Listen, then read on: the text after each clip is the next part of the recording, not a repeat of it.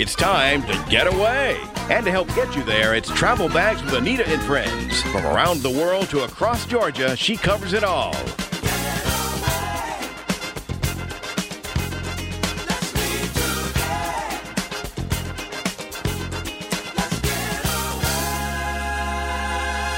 Now, here's the host of Travel Bags, Annita Thomas. Hello, hello, hello, and welcome to Travel Bags with Annita and Friends. Hooray for Labor Day! Labor Day weekend is coming up, and I want to know what you guys have planned. Are you guys doing things with the family? Are you planning a trip out of town? What's going on? Well, what's going on with you, Doc Bill? Well, Labor Day is a day to do several things. The question is either going to be the mountains or the coast, or just sit around in the old hacienda.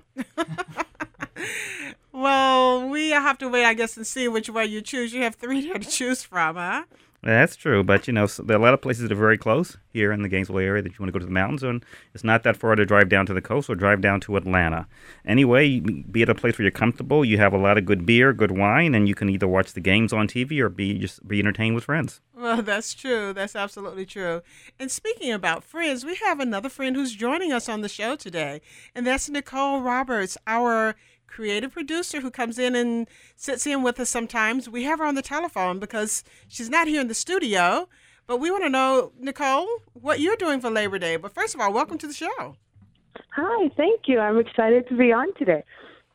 Well, we're glad to have you. I mean, it's a treat for us to have you because you do so many things for us behind the scenes, and we really appreciate that. And speaking of Labor Day, that'd be a day that maybe you can take a little time off. You won't have to work. I know I actually don't have to work for the first time in a long time. It's very strange for me to uh, have nothing to do at the moment, but I'm very excited. So I'm actually going with um, a friend out to Lake Arrowhead here in California. I've never been before. I think it's about two hours outside of Los Angeles. Well, that sounds like a lot of fun. And you, Mhm. well, you heard Doc Bill say he doesn't know yet what he's going to do. So I don't know if that means I don't know what I'm doing either. If we're planning to do something together, I guess not. I guess my plans are still up in the air too. But at least I have a week to decide and figure it all out. And on today's show, we have a lot of great suggestions for it because you know, Labor Day is one of those holidays that I guess you can really call it a holiday. It's like a, a free day because it's really all about labor. Well, it is. I mean, when you look at labor and the whole celebration of Labor Day, it's a holiday that you that we celebrate for the fact of labor becoming a very powerful movement in this country. And again, um, people who work and did a lot of work getting some recognition for what they did and getting better hours. Well, you know, a, a lot of people, you know, celebrate Labor Day as a day to kind of bring the whole family together. It's kind of that last holiday or that last hurrah before school really gets going or before, you know, the fall starts and things like that. But when you look back at the history of Labor Day, and Dr. Bill, I know that you like all this trivia. When you look back at, at the history of Labor Day, you know, some really interesting facts around Labor Day. Don't you think too, Nicole? I do. I, I was actually kind of intrigued because uh, it's almost embarrassing to say, but I, I didn't necessarily know the full details of Labor Day and exactly like the events that led to it. Like I always knew what it was about, of course, but to actually sort of dig a little deeper into it was very, very cool. Very cool, very cool. Because that first, you know, Labor Day parade, which is still a big tradition, there was the first one in 1882, and that just seems like so long ago to still have that be so much a part of of Labor Day. Well, it is. And you look at the time period, I mean, that's not, that's 20 some years um, after the Civil War. And again, uh, you, the Industrial Revolution kicked in, and that was one of the reasons that actually brought the Civil War about and ended it um, with mechanization and, again, more workers and that whole system. But when you look at the fact that Grover Cleveland, you know, made it a national holiday um, in the United States, and that was around um, 1894. And um, again, it's the holiday that we have to look at and keep in sight because all these holidays they have meanings, and you have to also remember what the holiday came from. But when I think of uh, the whole labor movement, the thing that comes to my mind is the classic song Joe Hill. And I definitely like the version sung by Paul Robeson because that summarizes what happened. In our days, societies have changed, labor has become more mobile, and we look back at these issues. But back then, they were really life and death issues. Now, they're not that much of a problem anymore. Well, yeah, there are so many federal laws and rules and things like that around labor and, and things like that. You're right that you don't see some of the maybe we could call it even ab- abuse that would take place in, in, in, those times. But you know, really interesting, really interesting facts. Now, Nicole, in your research, did you find out anything about some of the earlier states before it was a national holiday that participated in it? Um, I did, yeah. Part of what was interesting was um, sort of the the Haymarket Affair, which is a, another event that's sort of connected to May Day.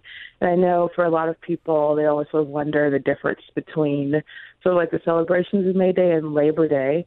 And um, for the Haymarket Affair, it was actually sort of um, a sad moment for American history. Um, it was sort of like the radicalization of the labor movement itself, where um, there was various altercations, I guess, between the protesters and the police force who were trying to maintain them.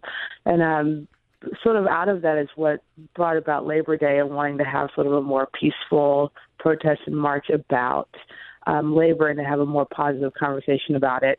So I thought it was kind of interesting. I actually came across a, a quote um, that was talking about sort of the meaning of Labor Day and calling it the celebration of the dignity of work and um, and celebrating some of the achievements of workers and their contribution to the strength and prosperity and well-being of their country, which I thought was very empowering, really. That really is empowering because I think a lot of times now we just think of it as a day that I want to have off. You know, it's my day to have off. But really, like you're saying, it really started as a way to celebrate the hard work and really the dignity of people who put in the work that allows us to have the things that we have and the lifestyle that we have in, in the United States. a lot of people sacrifice. I mean, we look at labor today and the labor issues, but really they are pittance, they're peanuts compared to what people um, faced back in those um, late 1800s. And um, today you have the option of not working. Back then, people didn't have that option. The conditions were really grueling. Nowadays, a lot of things have changed. There's a lot more flexibility, and we're not anywhere near the issues that they faced back then upon which this holiday was um, forged. You got to keep that in perspective. Well, you should mm-hmm. keep it in perspective because today Labor Day is all about, like I mentioned earlier, the parades, but also picnics and things like that. And a lot of politicians use this as uh, sort of their day to jumpstart their campaigns and kick off, you know, their mm-hmm. their campaigns is a is a big big holiday for that as well, because it's that day, like we've you know said a couple of times now, that you have groups of people together, either at parades. So it's a great opportunity, I guess, for them to be seen and to make that known that they will be running for that political office. So very interesting. What about beaches and stuff like that, Nicole? Is that something you see out in Los Angeles folks do on Labor Day? Definitely. Um, it's interesting for me because I always kind of associate Labor Day with going back to school, but I haven't been in school a long time. so I've kind of, um, sad to say, ignored Labor Day. And unfortunately, um, as a producer of TV shows and radio shows, we don't necessarily always get uh, the benefit of being able to take the day off for Labor Day, um, which is kind of ironic in a sense. but um, but uh, yeah, so usually I, I don't even notice. I'm usually at my office, but uh, yeah, definitely any reason to go to the beach out here, people will definitely claim it. Well, we can then say that we're celebrating, you know, you all working then. How about that? Since uh, yes. you producers are always have, having to work. At least it sounds like you'll be in town for this one. But, you know, when you look at some of the figures and things like that, uh, AAA said that in 2014, 35 million people traveled for Labor Day. And most of those people only travel about 50 miles from home. So that says to me they were probably going to visit family members, were maybe going to see mom and dad or you know, grandparents. So again, it really is a holiday where people like to stay close to home and close with families. And 29.7 uh, people, a percentage of the people travel by car and then 2.6 million people travel by air. So really interesting statistics there to see, you know, how people were traveling as well. It is. I mean, 50 miles just may get you to Atlanta from here and in Texas probably won't get you anywhere. that's true. That's true.